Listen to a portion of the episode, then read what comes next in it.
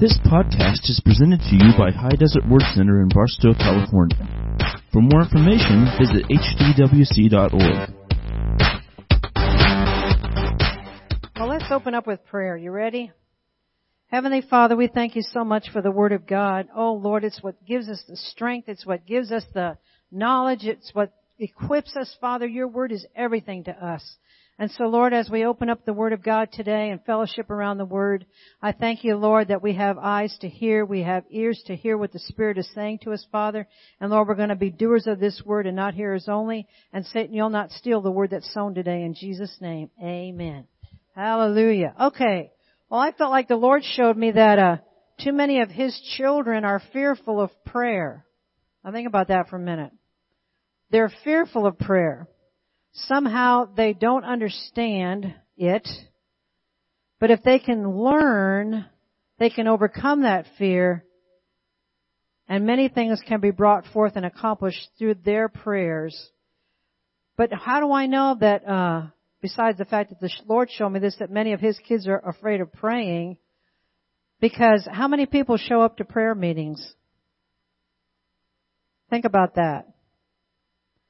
If you valued prayer and you thought that prayer was something that was worth something, then you would show up when we pray. Correct? So obviously, either you're afraid of praying or you don't know the value of what praying is all about. Okay? So, you know, I never uh, considered myself to be much of a prayer because I knew of great people like a lady named Rachel Tiller. Now, you're probably never going to hear that name other than here. Rachel Tiller was a very old woman who spent every waking minute praying. You say, well, how is that possible? Well, look in Luke chapter 2 and look at Anna the prophetess. She was a widow for 84 years. I don't know what, how old she was when she got married. She was married for eight years. She was a widow for 84 years. And you know what she did? She sat in the temple and she prayed all the time. So it's possible, you know, for some people to be able to do stuff like that. But back to Rachel Tiller, um, her only furniture was a lawn chair. She had gotten rid of everything in her house, all the niceties, because she didn't want to focus on the niceties in her home. She wanted to fo- focus on the Holy Ghost. And many times great leaders in our, in our Christian world would call her up and ask her and they would say things like this to her, Rachel, where does the Lord have you today? And I remember one minister uh, related the account of Rachel said this back to them one day. She said, He has me in the White House. I'm in the Oval Office. Underneath the President's desk. President Clinton was president at the time, so put two and two together. That's what the Lord was having her pray about back in the day. And if you don't get that, come to me later. Those of you who don't know any history other than yesterday, that wasn't very nice to say, but I said it anyway. But come and ask me a question about it, and I'll tell you what President Clinton was doing in the Oval Office underneath his desk. Wasn't nice. Okay. So in the past, like I had witnessed some great people praying. There's Lynne Hammond out of out of uh, Michigan or Minnesota, Minnesota, I believe it is. Great woman of prayer. Uh, Patsy Cameneti from Rhema, Brother Hagin. I mean, there were times when when Pastor and I would go to Brother Hagin's prayer things that he would have. There was one time that he had a two week prayer teaching thing in uh, West Virginia. Pastor went the first week, and then I joined him the second week. And uh, pastor was pa, pa, brother Hagin was standing here praying, and brother was uh, pastor or brother Hagin was standing here praying. Pastor was standing right in front of him. And if you don't think you get stuff off of the man of God when you're when you're that close to him, tell you what, the tangible anointing just you know got off on on especially pastor as we were you know standing there praying for him with him. But uh, you know, although I felt like I didn't uh, measure up to people like Rachel Tiefetiller and all these other great people of prayer, um, the Lord dealt with me to start warfare prayer in the church here. It wasn't that I didn't know how to pray. It was that I had to make a quality decision that I was going to devote my time, my energy, my effort into being at this prayer meeting every Tuesday morning at 9:30. and that I would research it enough that I would write a manual on it so that when people came into the prayer group, you know, I could show them the manual. This is how we pray. This is what we pray. Because there's all kinds of prayer, which we haven't even hit that topic on Sunday morning since the, the whole month started. So I'm just back, I'm backing up to point number one, that Christians don't pray, don't want to pray, are fearful to pray, don't see the value in prayer. So I'm backing up to step number one. So that's what I'm ministering to you about, about today. So the Lord dealt with me about that, and so uh, I got prepared, wrote the manual and stuff like that. So every Tuesday morning at 9:30, we roll up our sleeves and we go in and we fight in and with the Holy Ghost. Right, Maxine? Yes, we do. We go in there and we fight. I seek the Lord, or Pastor does, on Lord, what what what's on your heart, Holy Ghost? What's on your heart today, Lord? And we tap into Him, and He gives us one topic, and we go into that that prayer room over there in Victory, and we hit it. We pray in tongues. We pray in English. As we're sitting there, if the Lord sometimes will show us a scripture, we'll get that word out and we'll read that. Sometimes He shows us little visions of stuff. And so we speak those forth. And it's a great time of prayer.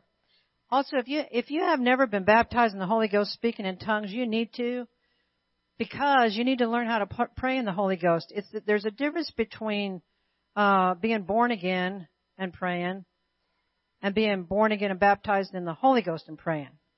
Now, I don't want to insult anybody, but you know this whole thing is out there for everybody. If you want it, you just grab it because God made it available to us. But there's a difference between uh, praying and doing warfare with a BB gun, and praying and doing warfare with the biggest weapons you can think of taking out the enemy and the rest of that stuff. So I have, I just challenge you today, if you have never been baptized in the Holy Ghost, you need to get baptized in the Holy Ghost. So, uh, anyway, one day when we were in, uh, warfare prayer, I'm just telling you, I'm going to tell you some prayer stories, okay? You like war stories? I'm going to tell you some war stories. thing of it is we always win. That's what I like about this. Okay, so one day, Rosie, maybe some of you don't remember Rosie. Rosie was an awesome little old lady that, well, she wasn't even old. She just thought she was. But she was part of the prayer group. So anyway, one day she and I were uh, praying. And we were praying for the nation. And all of a sudden the Holy Ghost showed me a vision of a deep well. And it was a deep well of corruption. And that sucker went way down there. And I thought, wow, I knew that there was corruption in our nation, but I didn't know how bad it was. And so he showed us that most of that corruption was in Washington DC, and this was before the election. Most of the corruption was in Washington DC and we had to, we had to do something about it. We could have done nothing about it. We could have said, oh, this is cool. The Lord showed us this and done nothing about it. In which case, nothing would have happened and nothing would have changed. But that's not what we did. We did something about it.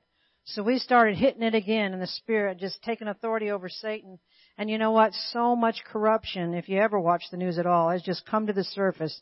You know, it's just coming out of that deep well and we're getting rid of it in our nation. Amen. Hallelujah. So anyway, what do we pray about at warfare prayer? Well, when the elections were going on, sometimes we pray about the elections. We pray about our nation, we pray about our city, we pray about our state, we pray about people, we pray about people getting born again, receiving Jesus Christ. We pray about a great awakening in America to God. Some people don't even know there is a God other than a cuss word. You know what I mean? You know, they'll say his name and cuss, but they have no idea who he is. So there needs to be a great awakening in America about who God is. Who is Jesus? Who is this man? And they need that. And then also revival for those who once knew him, who have walked away and backslidden and all that stuff. They need to come back. We pray for the congregation members sometimes. And, uh, for the newborn babes, a lot of times we pray and travail for Christ to be formed in them. You know, it's one thing to get somebody born again, but you don't want, you don't have a baby and then you leave it in, on the doorstep somewhere and expect it to feed itself and nurture itself and to grow and all that kind of stuff. The same is true with when someone gets born again. They need to mature and grow in the Lord. And the Bible tells us to, to travail again, to pray, to intercede for them until Christ be formed in them, till they're firmly established, so they're not going to waltz away one day and then we never see them again. So anyway, uh, you know the cool thing about praying like this is, is uh, we hear stuff about the results of our prayers on the news. And I think, oh God, you're so good. Now we're not the only ones, you know, that are praying on Tuesday morning over here. People are praying all over the nation. People are praying in the White House. They've got prayer meetings going on in the White House. There's prayer meetings everywhere in the little burgs and the little highways and byways and people's houses and people's basements. People everywhere are praying. So we're not the only ones, but it's really cool. I want to show you something that I, that I found. Uh, this was, uh, Mike Huckabee. I get his emails and he said this.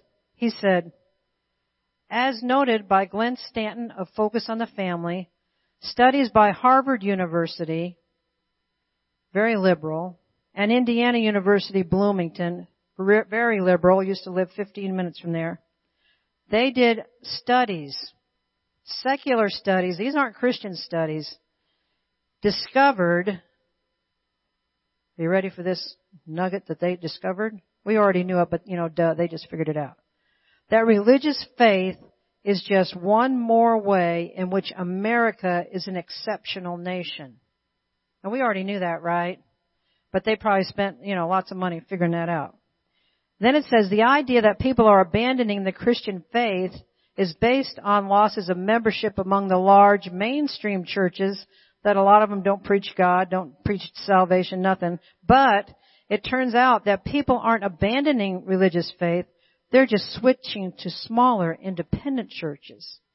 Amen. Where people preach Jesus Christ. Amen. So isn't that cool? So how, how many times do you ever hear stuff like, oh yeah, Christianity in America is dying? I say, uh, uh, not in my place. Amen. Okay, I'm gonna, let's open up our Bibles to Matthew 18, 18. We're gonna read a, a cool scripture here. I'm in the New King James today for the most part. Let's see.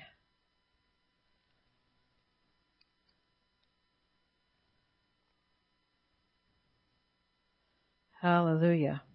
Matthew 18:18 says this. Assuredly, King James says verily, verily, or truly, I'm telling you the truth. This is Jesus talking. I say to you, whatever you bind on earth will be bound in heaven, and whatever you loose on earth will be loosed in heaven. Now you're saying, I have no idea what that means. Let's say it another way. The Amplified says, whatever we declare, because we've got power and authority as believers, whatever we declare on earth to be improper and unlawful must already be declared in heaven as being improper and unlawful. So if we say, you know, Satan, I bind you in the name of Jesus, you're not gonna, you're not gonna do X, Y, Z, it must already be forbidden in heaven.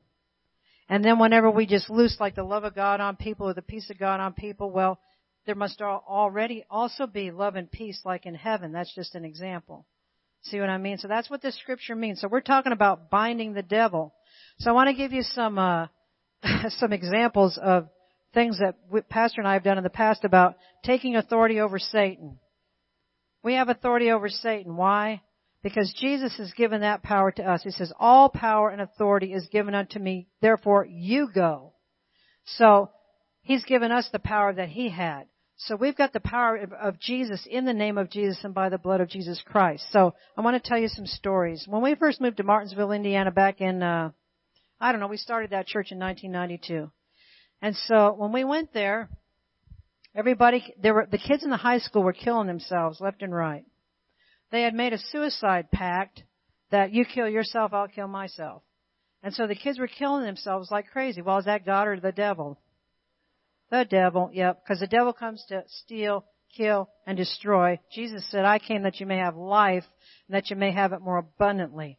So, we figured, uh, duh, lightning quick mind, hey, this isn't God. So this is what we did. We said, Satan, we bind your foul spirit of suicide in the name of Jesus from operating through this kids, these kids. We, we, we just deem you null, void, and powerless. You're not going to do this anymore in the name of Jesus. We just loose the life of God on these kids in Jesus' name. Well, guess what happened? Suicide stopped just like that. Now, wasn't that hard to do? Would that take 30 seconds? Pretty cool, huh? Okay. Also in Martinsville, Pastor told this story a while back.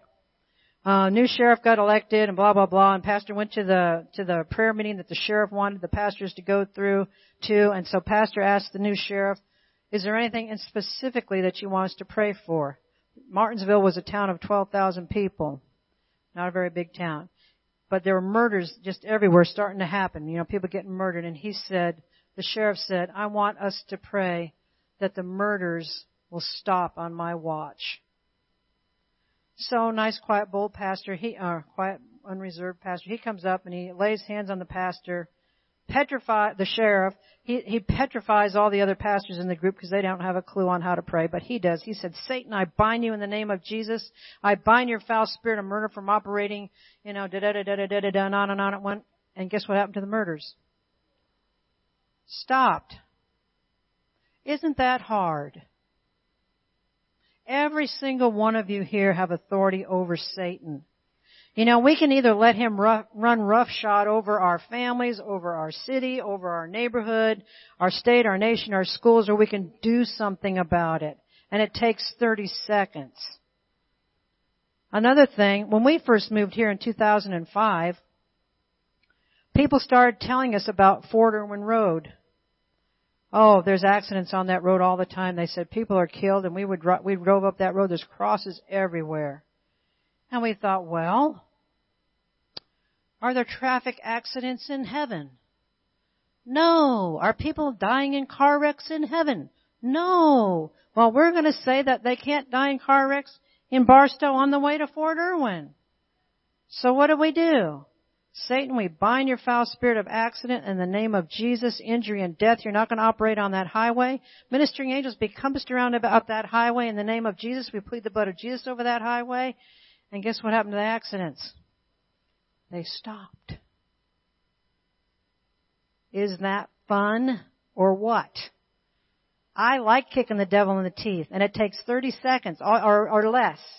All you have to do is say, in the name of Jesus, we bind you, Satan and he has no he has no choice. He has to he has to stop. Amen. That's part of prayer. That's called the prayer of binding and loosening which we will get into another day. But i think that's pretty cool. Open up your bibles to first uh, peter 4 7 first peter 4 7 so prayer is not boring people. Prayer is not hard to do. Amen 1 Peter 4 7 says this. New King James says it this way. But the end of all things is at hand. Last days. It's the last days, right? Therefore, be serious and watchful in your prayers. So King James says, watch and pray. So as we watch, you know, as we observe what's going on around us, we're watching, right? Then we can go to prayer about it. Correct? We're watching and we're praying. Now we can watch and say, oh, it's bad, oh, it's bad, oh, it's bad, and not pray and not do anything about it, or we can watch and we can pray and we can take care of the problem. You see what I'm saying? Amen. And that is fun. Okay, prayer is simple, it is easy. To pray like I just mentioned above, sometimes like if you're, if you're really going to get into it, it takes time and it takes, uh, showing up. You know, whether you're showing up in your chair in your house that you pray at or whether you're showing up to, uh, warfare prayer whether you're showing up Sunday night to our five o'clock prayer meeting, it takes some diligence on your part to get off your duff and to get out the door start the car, drive over here or wherever you're, you're, you're at, and show up. Pretty cool, huh? Amen. Where else do you show up in life? Let's see. You go to work every day, you go to the grocery store, you go have your nails done, Mm-mm. you do all kinds of stuff. So why not show up for prayer? Amen? Just a little challenge there. Then, but then again, I hear too many uh, Christians that say, I don't know how to pray. You know, you're in a group of people and you'll say, would you pray over the, over the food? Oh, they can't pray over the food. Well, I won't get into praying over the food, but that's a whole other issue. Praying over the food's easy, okay? you know, oh, okay, I will get into it since I brought it up. You know, there's two reasons why we pray over the food. You want to know what they are? Number one is to thank the Lord for it. Because we need not take what's put in front of us on our plates, the food in our cupboard, whatever, for granted. Amen. We thank Him for it because we are a grateful people. The number, the second reason is, you have no idea what's in that food. You know what I mean? You have no idea what kinds of stuff they put in the soil or da da da da da da, or if it's got E. coli or anything else. So you, two reasons you pray for your food: to thank Him for it, and to ask the Lord to bless it and sanctify it so it's cleansed. Amen. That's why we pray over food. So if you don't know how to pray over the food, you need to learn how to pray over the food. It's not hard. Okay. You need to think about talking. Prayer is talking. Prayer is communication. If Jesus is your best friend, He is always right here with us. You know, you wouldn't, you wouldn't, pretend like you're going for a walk with one of your friends, okay? So you're not going to go for a walk with one of your friends and say nothing the entire time. Well, that's the way it is with Jesus. You know, He's right here with us. So are we going to walk through life and not talk to Him? I mean, come on. And you can't be afraid to talk to him because he's our, he's our everything. You know, you can tell him your everything. You can tell him everything. And he's right there with you. And he will help you. And you don't have to get, oh, thou wonderful, wondrous, you know, no, you know, speak your good old slang or whatever you want to talk. He understands it, you know. He understands it, but talk to him. Understand what I'm saying? Amen. Listen to this scripture, 1 Thessalonians 5:17. Let's let's check this one out. This is a real long verse. It says, "Pray without ceasing." And some of you are saying, "Oh, how do you pray without ceasing?" How do you do that? Well, if he's ever with us, if he's ever present, if he's always there, you don't just ignore him as you're walking through life. He's right there. Smith Wigglesworth said, I don't pray any more than 15 minutes, but I don't go any more than 15 minutes without praying. So, remember, Jesus is your constant companion. I'm going to tell you a little story. Because Jesus is our constant companion, I do things like I say popcorn prayers. That's just something you're walking along, you know, and all of a sudden you throw up a prayer, you know. I call it a popcorn prayer. One day I was doing whatever I was doing, and I said, I said, Lord, I sure would like to have some chickens. And I pop, that was a pop, popcorn prayer. Popped it up there, you know. That was the extent of my prayer. A couple of weeks later, I'm over at the church, and Jesse Garcia's over here, and I see somebody horsing around at the front gate out here. The gate's shut, you know, but I'm in the office building. Somebody's messing around at the gate. I said, Jesse, go see what they're doing over there. So Jesse goes over there and he comes back and he said, you're not going to believe this. I said, what? He said, they're throwing chickens over the fence. I said, oh cool. Jesse, go get them. Well, he'd never, he'd never caught a chicken before. Pastor was around. Pastor knew how to catch chickens, so you know they went there. There were three chickens. One was a uh, Rhode Island Red, beautiful chicken. One was a Plymouth Rock, and one was something else that I didn't know what it was. Three chickens, and they put him in the in the trunk of the car, Pastor and Jesse, and they brought him over to the office building. And I put him in the backyard of the church. God cares about you. If He cares about me and my popcorn prayer, Lord, I sure would like to have some chickens. And they even laid eggs. So what do you think about that? Don't you think that He cares about you? You know, now doesn't that sound ridiculous? You know, I can't bother God. He's too busy. Hey, He's my bestest buddy in the whole wide world, you know. So hey, if I'm just, you know, if I just happen to have a thought, I did the same thing with horses. Back in Indiana, I said, Lord, I'm not getting any uh, uh, uh, younger, and I sure would like to have a horse. All of a sudden my mother out of the blue sends me 500 bucks. Never sent me $500 in her entire life. Sent me $500. The church took up an offering for me. I think that was 350. I had $850 for a horse. And there's a guy at church knew about horses. I said, hey, go find me a horse. It has to be gentle, good around kids and stuff like that. I got my horse. Popcorn prayer. Lord, I, you know, I'm not getting any younger. I sure would like to have a horse. While the prayers are obviously keeping going, now I've come to the point where I'm saying, Lord, when these two go, that you don't have to give me any more. You know? And I don't know how many horses ago that was. A bunch. So anyway, I just want you to know that Jesus loves you and He cares about you and He's going to answer your tiniest, silliest, goofiest little prayers that you think are goofy. Because why? Because He's a big God and He cares about you and He loves you and what's important to you is important to Him.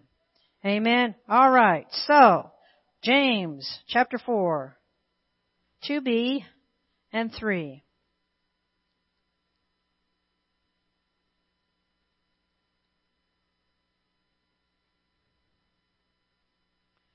This is the main reason why you don't uh, get anything in life.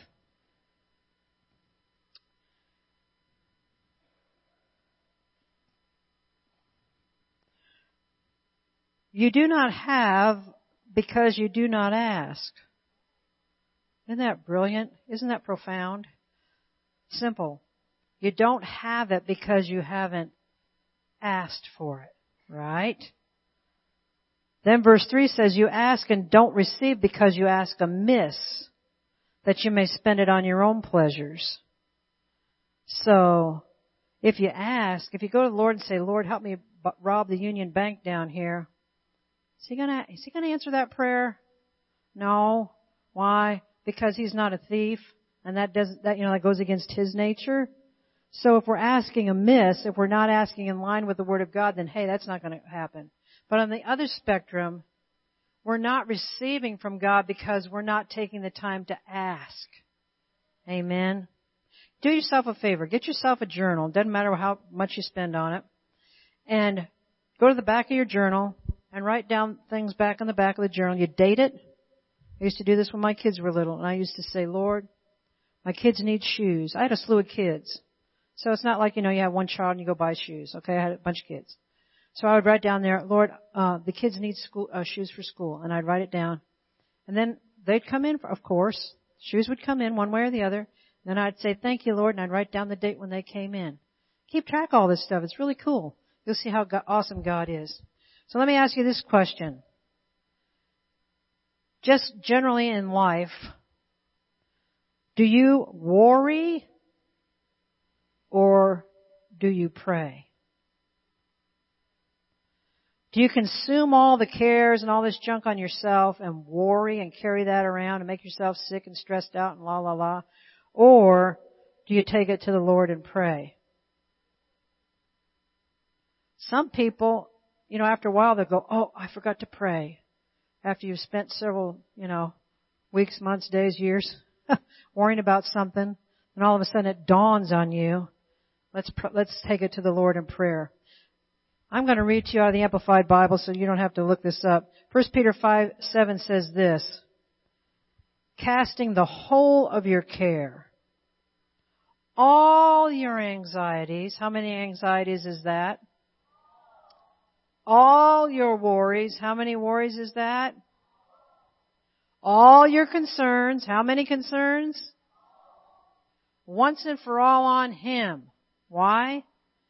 For he cares for you affectionately and he cares about you watchfully. Isn't that a cool scripture? Amen. That's awesome.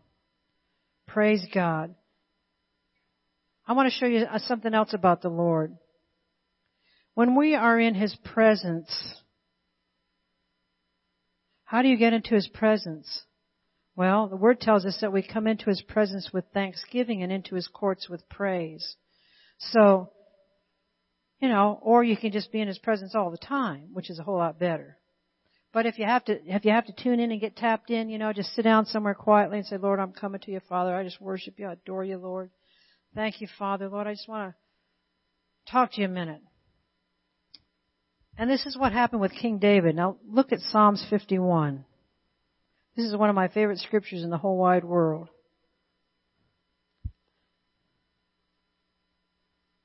Psalms 51 verse 10 says this. This is David praying to the Lord and he's saying, create in me a clean heart, O God. He wants his heart cleansed. You ever feel like you need your heart cleansed? It says, and renew a, this says steadfast spirit. King James says, renew a right spirit within me. And then David says to the Lord, don't cast me away from your presence. What a horrible thought to be away from the presence of the Lord when we can so readily be with the Lord. And then David says, and don't take your Holy Spirit from me.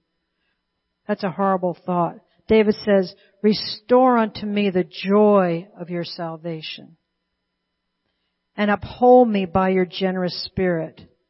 Then David says, then I will teach transgressors or sinners your ways and sinners shall be converted unto you. Do you know why it was necessary for David to, to pray this prayer? And some of you guys think you're sinners. Hey, listen to this. David had I don't know how many wives back in the day. You know, kings had a lot of wives. And he sees this neighbor lady taking a bath on the roof. So he calls for her and so the, his little men go over there and get her and bring her back. Commits adultery with her. Her husband is one of King David's generals in the military. Big shot military man. Fighting for David and for the nation there. So, all of a sudden, well not all of a sudden, well I guess it could be all of a sudden, Bathsheba and David get pregnant. Her husband's out to war. And the king's fooling around with his general's wife. You know, I mean, you know, sin's been going on forever. You know what I'm saying? The devil's the devil. So, King David says, oh, I gotta do something about this. So he tells his military people, his, the, the guy's name was Uriah, take Uriah and go to battle over here, and you put him at the front of the line. Well, guess what happened to Uriah? I mean, let's figure it out here, duh. He's at the front of the line. So what happened to him? He got killed. Come on, people. What happened to him? He got killed. Yeah. So who's responsible for his murder? King David. So, can you see why David goes to the Lord, create me a clean heart, O God? He was messed up. Renew that right spirit within me. Don't cast me away from your presence. Bad place to be. Don't take your Holy Spirit from me. Restore unto me the joy of your salvation. Have you ever gone through periods of your life where you had no joy? Where you couldn't feel God's presence? I've been there before. I hate that. So that's why I like this scripture, you know, restore unto me the joy of your salvation. I want to be happy about you, God. You know, stuff like that. So that's another thing that you can do. You can go into His presence. Get your heart cleaned out. We do that, you know, a lot of times we do communion. Anyway, you can do that any old time you want to. So some people say, I don't want to bother God. We'd already talked about that. But God is a big enough God that He can take care of you. Look, check this out in Matthew 6.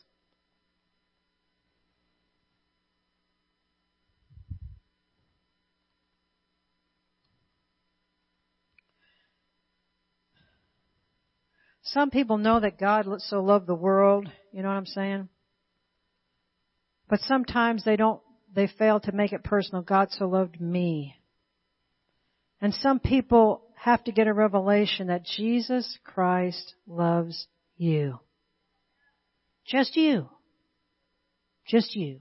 Say, Jesus loves me. He really does. I'm important to God. And Jesus loves me. Isn't that cool? Hallelujah. Okay, listen to this. I'm in Matthew 6, verse 25. Therefore Jesus said, I say unto you, do not worry about your life, what you will eat or what you will drink, nor about your body, what you'll put on. Is not life more than food and the body more than clothing? Look at the birds of the air. See those little sparrows around here all the time. For they neither sow nor reap nor gather into barns, yet your heavenly Father feeds them. Aren't you more valuable than a bird? I lost my place. Which of you, by worrying, can add one cubit to his stature? In other words, can you, if you're going to sit around and worry, does that make you any taller? I mean, you know. Verse 28, so why do you worry about clothing? Consider the lilies of the field and how they grow. They neither toil nor spin. And yet I say unto you that even Solomon in all his glory was not arrayed like one of these, like a lily in the field. Now if God so clothes the grass of the field, which today is and tomorrow is thrown into the oven, or out in California is burned in the hot sun, will he not much more clothe you, O you of little faith? Therefore do not worry saying, what shall we eat, or what shall we drink, or what am I gonna do? I don't know what to do. What am I gonna do? What am I gonna do? What am I gonna do? So you're not gonna be worry, worrying, saying stuff like that. Oh, it's bad, it's getting worse. We're not saying stuff like that, okay? For after all these things the Gentiles seek, or everybody else, for your heavenly Father knows that you need all things, but seek ye first the kingdom of God and His righteousness, and all these things shall be added unto you. Therefore do not worry about tomorrow, for tomorrow will worry about its own things. Sufficient for the day is its own trouble. So what you want to do is just take everything to the Lord in prayer. Amen. See, I want to show you if He cares about a bird, if He cares about a lily, He cares about you. Amen.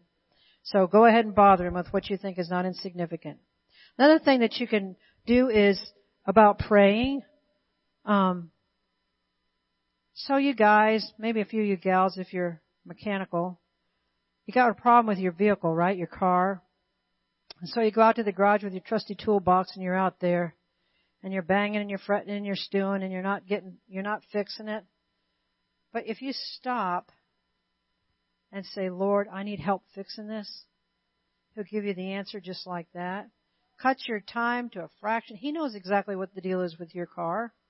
We knew a guy one time, his car broke down the side of the road, and the Holy Ghost said to him, if you open up your trunk, the hood of your car, and that long piece of whatever that metal is, if you take that off of there, it'll fix the part under your car. Well, who would have known that but God? And he, and you know, he would have sat there the whole day long. So what did he do? He did exactly what the Holy Ghost said. Took that part off, put it under his car where it went, and away he went. So the bottom line is, have you prayed about it yet? Have you prayed about it yet? Duh. You know, you can be stewing and fretting, but have you prayed about it, prayed about it yet? So anyway, um, we carry on a conversation with the Lord. We talk to Him. He talks to us.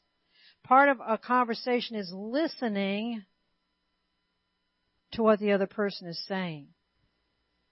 And God doesn't yell and scream at us. He talks to us in a still small. And He usually talks to your spirit. You know? He's not flying around your head like a bunch of black ravens around here. He talks to your spirit. And he doesn't yell and scream at you. He talks to you softly.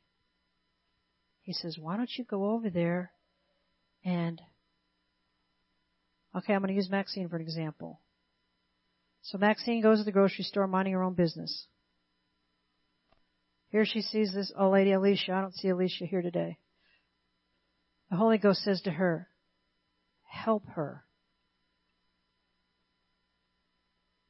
Was that profound or what? Two words, help her. She could have, she could have said, nah, that wasn't God. I'm too busy. No. Maxine knew the voice of the Lord, and so Maxine went and she helped Alicia. Now Alicia comes to church here because Maxine heard the voice, the Lord say, help her. I think that's pretty cool. You gotta remember that God is not deaf and God is not dumb. In other words, unable to speak. God can hear you. God can speak to you. God will do nothing. He, he doesn't interrupt. He's a gentleman unless you ask Him to. You get that? If you want something done in your life, if you need the Lord to help you with something, you need to ask Him. Because otherwise, he's just standing there looking at you. Amazing, huh? Okay. I'm going to reiterate this whole thing. Point number one, talk to God. Point number two, listen to Him. Point number three, this is the most important part. Follow Him all the days of your life and dwell in the house of the Lord forever. That's Psalm 23 6. Simple. Is that easy? Did this help anybody today? So now we're going to have 150 some odd people show up for prayer, right? Whoa. Katie's looking at me like, Mama. Let's stand up. Thank you for listening to this podcast. For more information, visit hdwc.org.